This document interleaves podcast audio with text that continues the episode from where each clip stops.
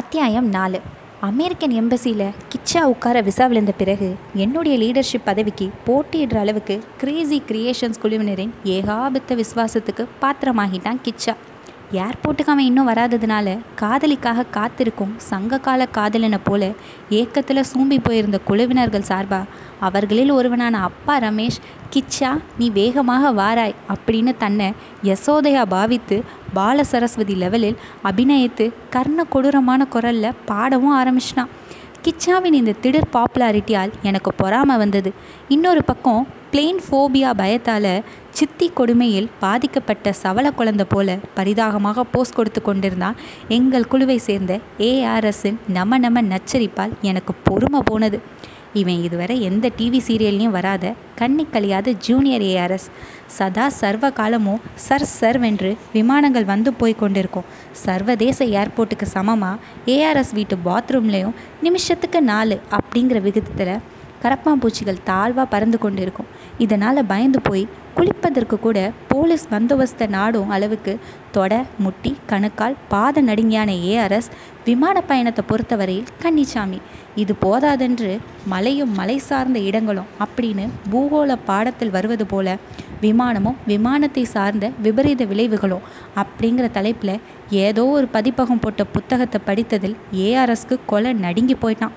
இதனால் ஏற்கனவே நர்வஸாக இருந்த ஏஆர்எஸ் என் அருகே வந்து பிசுறு தட்டும் குரலில் மோகன் ஏர்ப்ளைனில் பயத்தில் ஏரோப்ளேன் மழலையில் உச்சரித்தது. மெட்ராஸ்லேருந்து அமெரிக்கா போய் சேர எத்தனை மணி நேரம் ஆகும்? அப்படின்னு கேட்க எப்போதும் கிண்டல் அடிக்கும். நக்கல் பேர் வழியான சீனோ ஹைஜாக் எதுவும் இல்லைன்னா இருபத்தி நாலு மணி நேரத்தில் ஒரேடியாக போய் சேர்ந்துடலாம் அப்படின்னு சொல்ல மறுநாள் தூக்கிலிட போகும் கைதியின் மரண பயம் ஏஆர்எஸ் முகத்தில் அப்பட்டமாக தெரிஞ்சுது. நான் அவனை தனியாக அழைத்து சென்று தேத்தலாம் அப்படின்னு நினச்சேன்.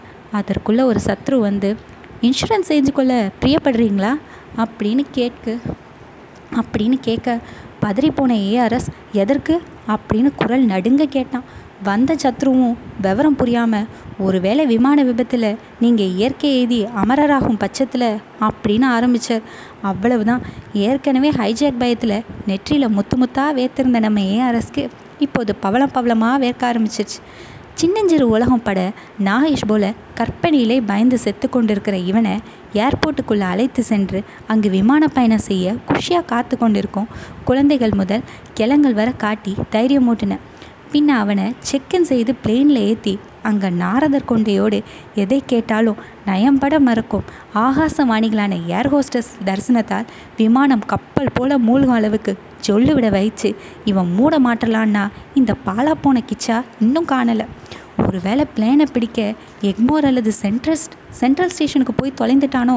அப்படின்னு கவலையை சற்று ஓவர் ஆக்டிங்காகவே வெளியே காட்டி கொண்டேனா உள்ளூர சந்தோஷத்தில் கொண்டாடிட்டு இருந்தேன். ஏர் இந்தியா விமானம் புறப்பட இன்னும் சரியாக ஒரு மணி நேரம் தான் இருக்குது. இந்த ஒரு மணி நேரம் கிச்சா வராமல் கடந்துட்டா லட்சுமி பாட்டியின் ஆசிர்வாதத்துக்காக விழுந்தபோது என் காலை பிடித்து கொண்ட கிச்சா அலை சனி விட்டது அப்படிங்கிற நினைப்போட அவசர அவசரமாக எல்லாரையும் அழைச்சிக்கிட்டு ஏர்போர்ட்டுக்குள்ளே நுழைஞ்சேன் கிச்சா இல்லாமல் அமெரிக்கா போக போக உற்சாகத்தில் உள்ளே நுழைஞ்ச எனக்கு ஒரு அறிவிப்பு. அதிர்ச்சி அதிர்ச்சிக்குள்ளே ஆக்கியதோடு இல்லாமல் என் சந்தோஷத்தையும் சப்புன்னு ஆக்கிருச்சு. யுவர் அட்டென்ஷன் ப்ளீஸ் கிரேசி மோகன் and co are kindly requested to come to the launch counter please அப்படின்னு ஸ்டைலாக ஒரு பெண் குரல் ஆரம்பித்தது.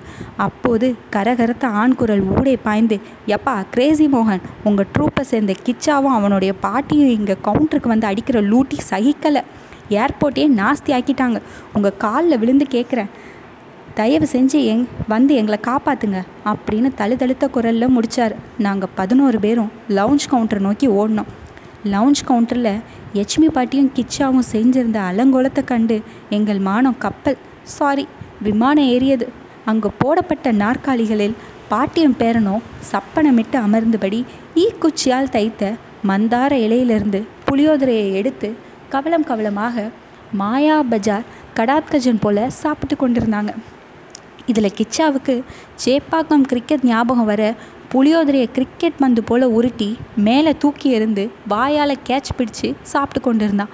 யட்சுமி பாட்டியும் சுனில் கவாஸ்கர் போல் வெல் டேக்கன் அப்படின்னு கமெண்ட்ரி வேற கொடுத்து கொண்டிருந்தார் இந்த விளையாட்டில் கிச்சா பத்துக்கு ரெண்டு தபா கேட்சை கோட்டை விட புளியோதரை கீழே சிந்திரி மொசை தர புளியோதரையானுச்சு அமெரிக்க செல்ல ஆக போகும் இருபத்தி நாலு மணி நேர பயணத்தில் தனது பேரன் கண்டதை சாப்பிட்டு வயிற்றை கெடுத்து கொள்ளாமல் இருக்கணும்னு கவலை பாட்டிக்கு. அதனால் முறுக்கு சீடை நெய் சொட்ட சொட்ட அதிரசம் நேத்திரங்காய் chips New York empire state building உயரத்துக்கு கேரியரில் சாப்பாடுன்னு இவங்க இருவரையும் சுற்றி இஷ்டமித்திர பந்துகளை போல் டப்பா டப்பாவாக அடுக்கி வைக்கப்பட்டிருந்தன. இது தவிர ஒரு கூடையில் ஆரஞ்சு சாத்துக்குடி கொய்யா பழம் அப்படின்னு ஞானப்பழம் தவிர எல்லா பழங்களும் குவிக்கப்பட்டிருந்துச்சு. முதல் முதலாக ஏர்போர்ட்டில் காலடி எடுத்து வைக்க போகும் தம் பேரன் கிச்சாவின் ஜாதகத்தை பாலத்து ஜோசியரிடம் பாட்டி காட்ட அவரும் ராகுகாலம் யமகண்டம் தெற்கே சூளம் வடக்கே ஈட்டி கிழக்கே அருவா மேற்கே சைக்கிள் செயின் அப்படின்னு எந்த திசையும் இல்லாத நல்ல நேரத்தை குறித்து கொடுத்தாரு. இதனால் விடிய ஐந்து மணிக்கு புறப்பட போகும் ஏர் இந்தியாவை பிடிக்க முந்தின நாள் சாயங்காலம் ஐந்து மணிக்கு ஸ்டவ் பாத்திரம் பண்டங்கள் புடை சொல்ல பாட்டியும் பேரனும் ஏர்போர்ட்டுக்கு வந்து தனி கொடுத்தனமே செய்ய ஆரம்பிச்சிட்டாங்க. பற்கள் பொடி பொடியாகி பொக்கையாகிற அளவுக்கு நர நரன்னு கடிச்சபடி கடுப்பாக நின்று கொண்டிருந்த ஏர்போர்ட் அதிகாரி திருவாளர் கரகரவின் காலில் நாங்கள் சாஷ்டாகமாக விழுந்து பாட்டிக்கும் பேரனுக்கும் பொது மன்னிப்பு வழங்குமாறு வேண்டினோம். அப்போது ஏர் இந்தியா விமானத்தில் செல்ல போகும் பயணிகள் போர்டிங் பாஸ் வாங்கி செக்இன் செய்து முடித்துக்கொண்டு டிபார்ச்சர் லவுஞ்சுக்கு வருமாறு ஆங்கிலம் தமிழ் இந்தி அப்படின்னு மும்மொழிகளும் துரிதப்படுத்தினார்கள். எச்மி பாட்டி கிச்சாவின் இரண்டு கைகளிலும் தாயத்து ரச்ச மந்திரத்த கயிறு இப்படி மாஞ்சா கயிறு தவிர கிட்டத்தட்ட முப்பது நாற்பது கயிறை கெட்டினான். பாட்டியை கிச்சா நமஸ்காரம் செய்ய அவனை எழுப்பி அவனது இரண்டு புஜங்களையும் இறுக பிடித்து கிச்சா ஆகாசத்தில் ஆபத்து ஏதாவது வந்தா நான் சொன்னதை மறந்துடாம நினைவு வச்சுக்கோ அப்படின்னு ஆவேசமாக சொன்னான். அதுவரை லவுஞ்ச் கவுண்டரில் லூட்டியின் விமான பயம் மறந்து சகஜ நிலையில் இருந்த ஏஆர்எஸ் ஆகாச ஆபத்து அப்படின்னு பாட்டி சொன்னதும் மறந்த பயம் நினைவுக்கு வந்து நடுங்க ஆரம்பிச்சிட்டான். பாட்டி கிச்சாவுக்கு சொன்னதை எனக்கும் சொல்லக்கூடாதா? ஆகாசத்தில் அபாயம் வந்தா நானும் அதை நினைவில் வச்சுண்டு தப்பிச்சுப்பேன் இல்லையா?